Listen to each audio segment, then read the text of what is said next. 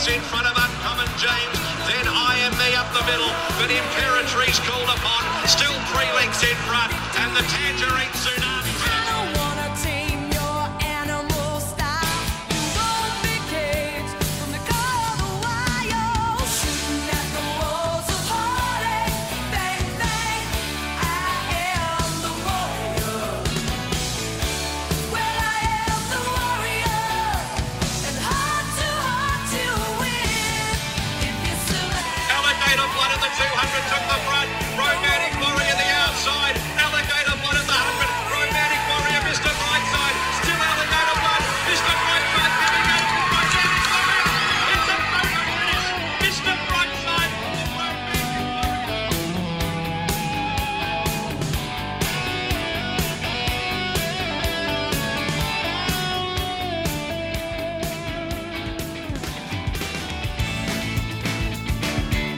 Now on PG Podcast Network, it's time for the year round carnival with Vince Accardi and your host, Racetrack Ralphy.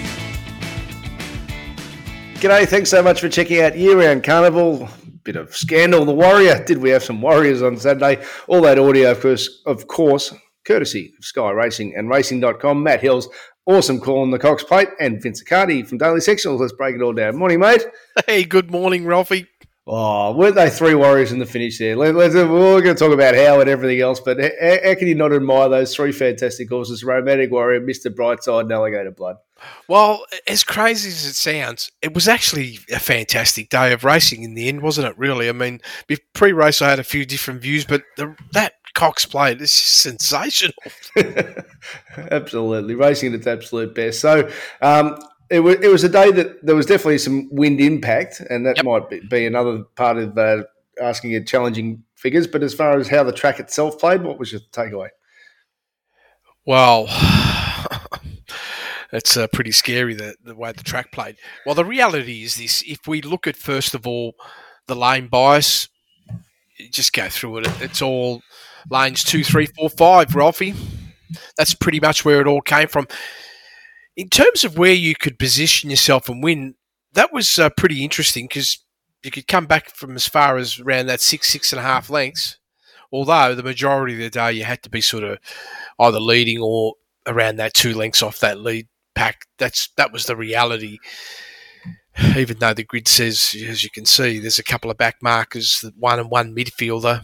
The rest of them were uh, leaders on pace. It's really weird. It, it, it sort of felt like when you look at it from a track point of view.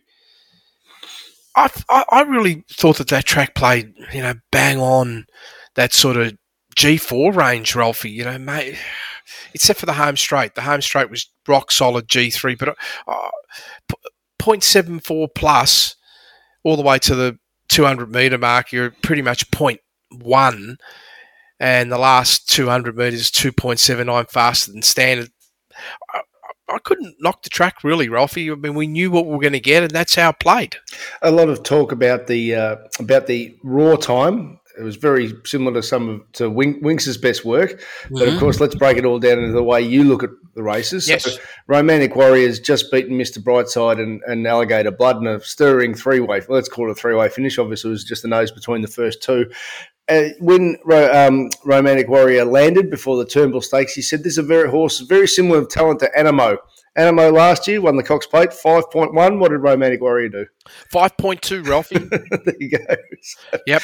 so bang on. Uh, it it uh, it meant that Mr. Brightside and Alligator Blood got to a new level in the Cox Plate as far as 2,000 range. But that's also something that you said, well, it was right on the uh, on the table, even as early as when we did our Group One bonus and how Alligator Blood trialled. You said he's in for his best prep rep. This sounds crazy because he's seven.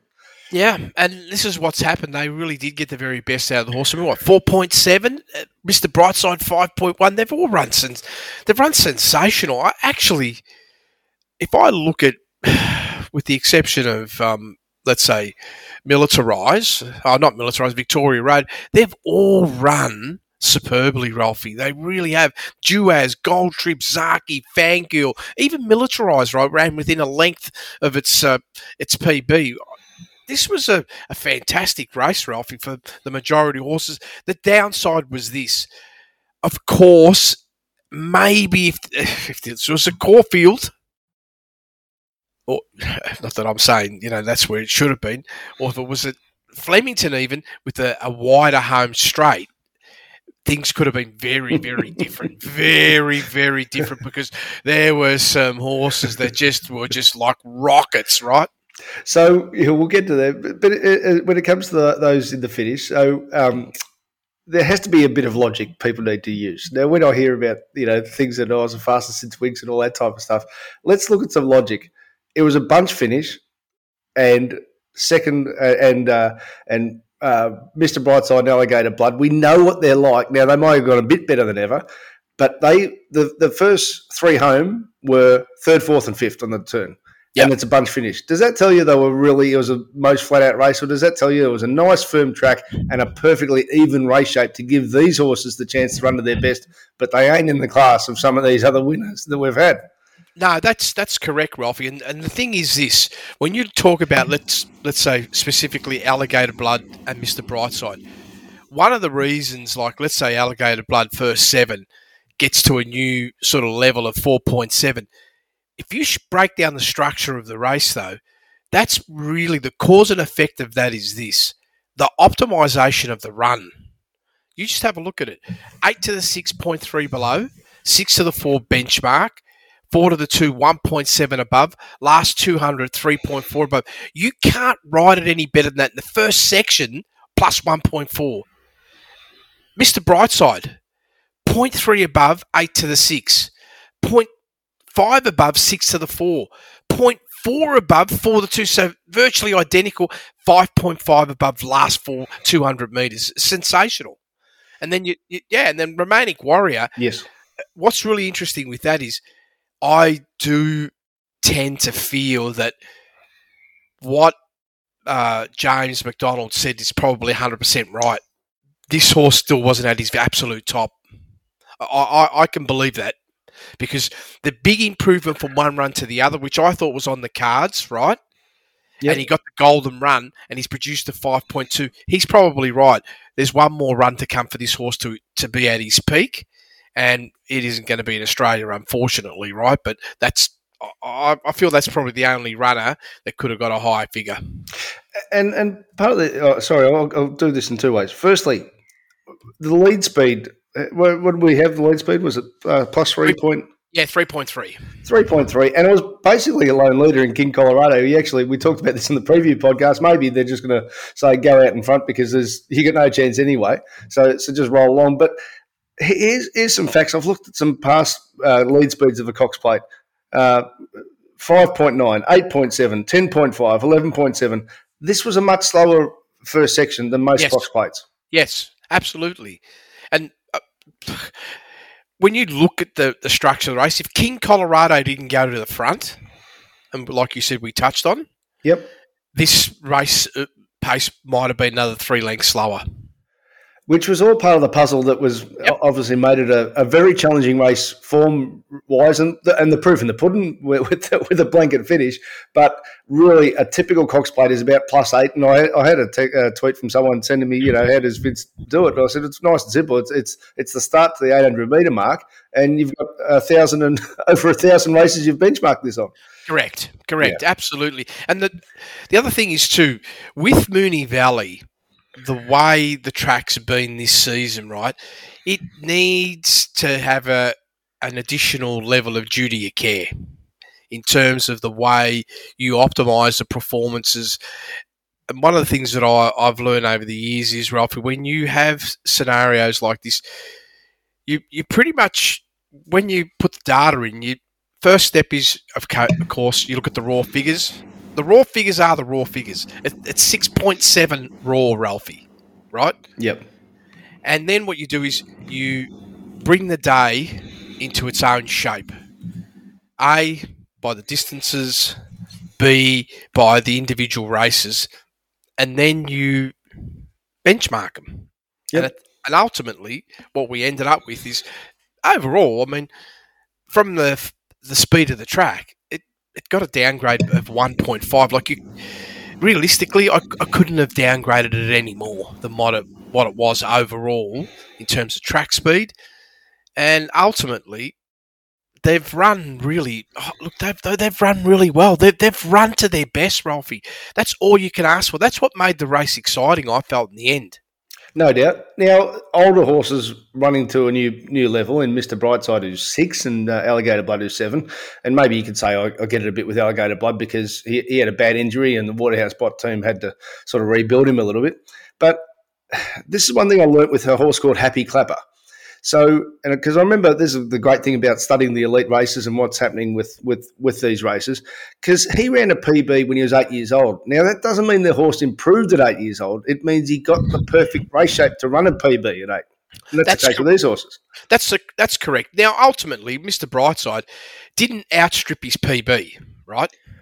At He two did- though, I'm Yeah, talking at about. 2000 he did, right? Yep. But his overall class figure, because when you look at the IVR data, is one you can categorize it. This is how I use them. Yep. I use the Intel firstly is what's their class level, and it's the overall final overall figure, and then I look at it and you know put them into their boxes of distances, right? Yep. But this horse does have a 5.3 Yeah, and he's ended up with a 5.1. He's just now been able to optimize it between the 1600 and 2000 meter range. And he got obviously a sensational ride. A- absolutely sensational. And it was on the cards, Ralphie, that he was going to get that ride, and he did. Before I get to Duo, just one other thing to, to back the truck over with these first three of the finish, because we said exactly the same thing after the Everest. From the time Romantic Warrior, Mr. Brightside, and Alligator Blood came into the stable, this was their grand final. Yeah. Grand final trainers, grand final jockeys, grand final horses. It's it's it's it's a good filter. Yeah. And what does fascinate me, because I, I know I was rambling on last week saying we need the Cox plate to be 10 year that, but the, best possible horses for this race turned up, didn't they? Yeah, yeah. and they ran and they all want to win it. Like Yeah. everybody wants to win the Cox Plate. they do, which is great. Um, It's not just about the money; it's funny, isn't it? yeah, let's see what happens when it's reconfigured and Peter V'landys puts more money in. But let's let's enjoy it now for what it is. Um, Dua had a little bit of traffic. The uh, the great Ollie in his last ever Cox Plate ride, and, and Edward Cummings too. Like his his uh, his awesome uh, grandfather uh, got the horse to peak on the on the big day. Yes, absolutely. He ran superbly. This horse is on the cards to run superb, and he did. And I Yeah. felt that he ran right up to his. Well, when I say right up to his capability, he has had a performance that was in the more that are in the mid fours, and, and and see, this sort of reconfirms.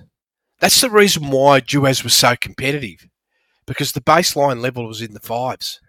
Yep. It wasn't plus sevens and eights. That's why he was so competitive.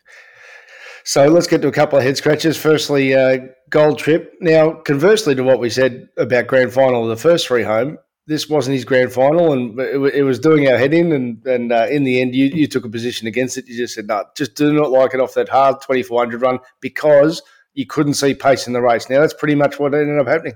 Yep, yep. And the run was fantastic. Yep. It was the perfect, perfect tune up for the Melbourne Cup. And they made a mistake for sure with their, their overall plans. If they really wanted the Cox plate, then the Caulfield Cup would have had to been forgiven, right? They would have had Yeah. to move away from that. But obviously, there was so much noise that must have got to Ciaron Maher's team about oh, Gold Trip's the best, this and that, because of the way he beat Romantic Warrior, and that's an illusion, right? Yeah. The horse isn't that much better than it, right? Far from it. In fact, it'd be lucky to be better than it, right? That's Yeah. the reality. So they went for it, but this is the perfect setup now for them to potentially, which a lot of horses have done, and that's win a Caulfield and Melbourne Cup double. And this is the perfect race to be prepared for a Melbourne Cup. So, yeah, so what you're saying, the team haven't made a mistake, but they made a mistake if this was its grand final. Correct. Yeah, Correct. just to Yep. clarify that. Uh, Zaaki, the old boy, he's, he's just run. He he just keeps running to his mid three figures. The only aberration was the Dubin Cup, but since he's been here, uh, plus three to plus four is pretty much he's out of range, isn't it? Yeah, and he ra- and he ran tremendous. He couldn't have done anything more. And Mike just- rides it all right too, doesn't he? Yep, yep. Too late. Yep. He's a freak. Okay, uh, where, do we, where, where do we go? Let- Let's get to Adam's question here. So we always uh, give our members an opportunity to ask a question. Mm-hmm. Fangirl, wow, look to have gone huge and barely tested. The data shows it. They go to 2000 Fleming on Champions Day? Um, also, uh, uh, Daniel's asked, what, what does I, IVR, does Vince project she could run a 2000 on a bigger track? So there's a, a likelihood that she'll uh, she'll go to uh, the Mackinnon. Uh, I still think I wouldn't be surprised if uh, if they had a look and someone got in their ear and said, "Let's back up next week in the Empire Rose over a mile," because Cox uh, mares have a fantastic record in that mile on uh, on Derby Day. Good mares who have come through the Cox Plate. But anyway, your thoughts either way. Uh, well, there was a lot of called up energy in the end, as, as you can see. But this this was always the calamity. Was what was he going to do, right? Yeah, And how was he going to? It, was always going to need some luck. It was exciting, of course, right? And if you watch it after the tape, he's gone past them all, right? I, I'm like this though. If this horse runs in the comment, uh, the is the Mackinnon 2000, Yep. it's going, it's definitely going to win that, Ralphie. right. Okay. Well, for sure, that horse absolutely confirmed that it's uh, 2000 all day for sure. Uh, here I am saying that about the Mackinnon. There's also this little question mark now. It was a big amount of energy released at the end of the Yep. race, and that could mean uh, the end of a campaign as well, right? So Right. just got to bear that in mind. But the reality is, the performance, the way the horse went. If this was a Crawford, this horse runs first or second. Okay, uh, and speaking of uh, of preview podcast, so on uh, on the preview, you end up downgrading yourself to a C grade bet, and you said I was prepared to take the punt Yep. that um, that this horse gets the right run, but the reason for your downgrade was you knew it had map challenges, Absolutely, abs- and it, it and that's the caper, isn't it? It- It is the caper, and the other thing is as well. Sometimes I didn't sort of talk about this on the weekend. This is on the Saturday morning. You also got to take a position like where I am myself as a person. So when I look at like let's say my bank and how I've been performing this season, like I've been going fantastic, Ralphie. Right.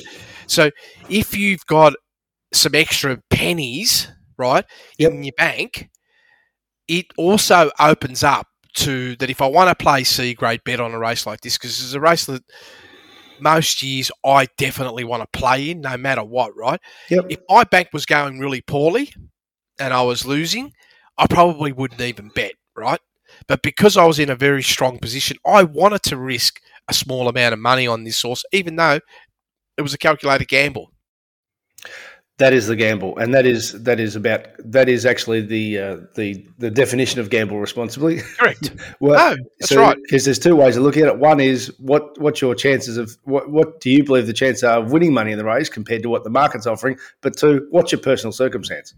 Well, this is so true, and and I and I felt I found it really difficult in the end to split Mr. Brightside and Fangirl, and Brightside probably franked it for me. I mean, forget about all the bad luck in the home straight. The reality is, from a class performance point of view, Brightside ran right up to his number, and Fangirl would have as well. Uh, okay, and and finally, Militarize. Um, th- this was a horse that i- he's run well, but he just didn't have the substance in his numbers in that Caulfield Guineas as much as historically there was a comparison with So You Think, and, and rightly so because you know uh, race shape against in the Caulfield Guineas before winning the, the Cox Plate, um, but the, that number just there wasn't enough substance in that overall number in the Caulfield Guineas, and that's what had you staying away from him. Yeah, and we touched on it, didn't we, Ralphie? Yeah. We talked about just like what's missing with the horse at the moment, and it's just all too much too soon.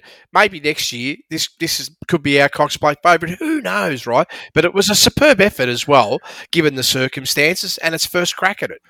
Uh, all right, the of Preview podcast, so you can listen to everything we, if you didn't buy it, uh, you can listen to everything uh, that we did on the Friday, the deep dive, and the Saturday uh, update podcast. Uh, free. We always post everything free, unedited. You can decide if we got it right or wrong. We decide uh, whatever we do our end, but we're not going to spruik either way. You can listen to it and decide for yourself. Derby Day, though, this is what we're doing. You must have purchased by Thursday at 10 a.m. Please do not get in touch after 10 a.m. Thursday. You can't because of just technicalities. We're not trying to be smart it's just the only time we can have it done by. So if you want the preview podcast, uh, Thursday, 10 a.m., uh, if you're an existing daily sectionals customer and already getting the uh, the race speed profiles for Flemington, you can get a top up option. So both of those are via my website, racetrackralphy.com.au. Just click through the links on the preview podcast. And Vince, we will be doing the Golden Eagle in Sydney, or uh, just just that race only. If you want the race speed profiles via go to the daily sectionals, but we'll do that race only as we did with the invitation, Vince, and that was a happy race for you with Espiona winning. Yes, yes, absolutely. I was very happy the horse won. Like it, it was a bit challenging up the straight. I thought the horse was going to dispose of him better than that. But maybe that's another sign that that horse is also coming to the end of its campaign. I was going to ask you that because um, Espiona, uh, you know, she was so dominant in that 1400 race. We said about, you know, her, her ultimate class level. Um, but uh, she had to go to the Everest. Well, they didn't have to, but they the money's pretty hard to knock back to not have a dip. But that meant her 1200, uh, she might have had some speed out of her legs. Is that what she ended up doing in the finish? Well, it was actually a just one of those even speed contest races. Like, yes, you, you, you're running at 1.7 lengths faster than standard. And the horse actually found that challenging, Ralphie. Right. And then you, why I'm saying probably come to the end of the run is all sections are above benchmark, but you look at the last 200 metres, Ralphie, 0.1 below. Yeah. Like, dropped off two, two lengths over the last 200. Which means there's a fair chance over the journey what Chris Waller's done three or four runs of prep, three or four runs of prep, three or four runs of prep. So I wonder if they do go on another one. They said they might, which might mean Melbourne. Well, I look at it like. If they do, that's Yep. fantastic.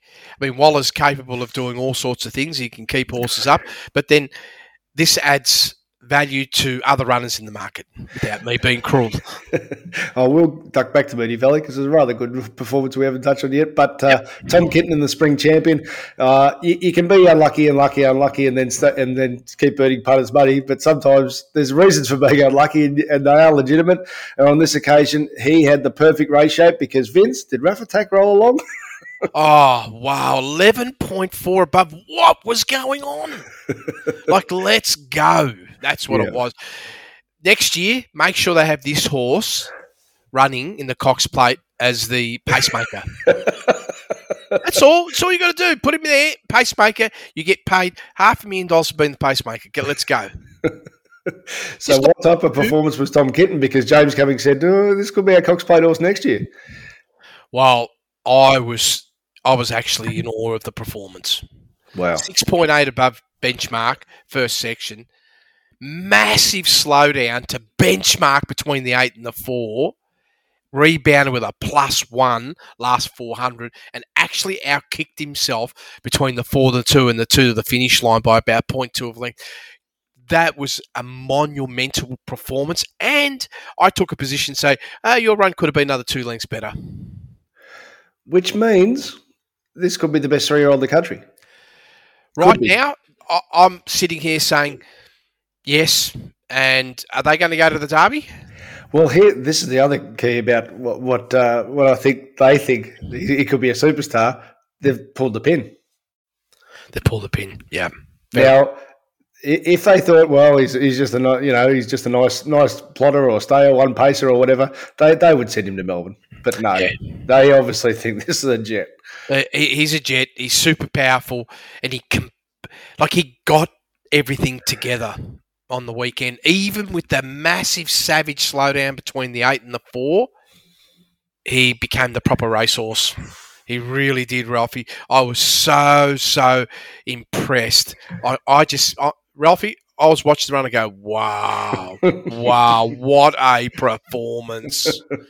What a Super. performance! I know that you know the competition wasn't super sharp behind it, but that's fine. You see, a lot of people are going to say, "Oh, but I, I ran second to it." Here's the gap: three point one above versus 0.7 below to the second horse. That's that's confirms how proper everything is. It's just like lengths better than the competition. Uh, Daniel's asked us about uh, rails didn't appear negative compared to the wider six to twelve as expected when rail true. What why does Vince think this occurred?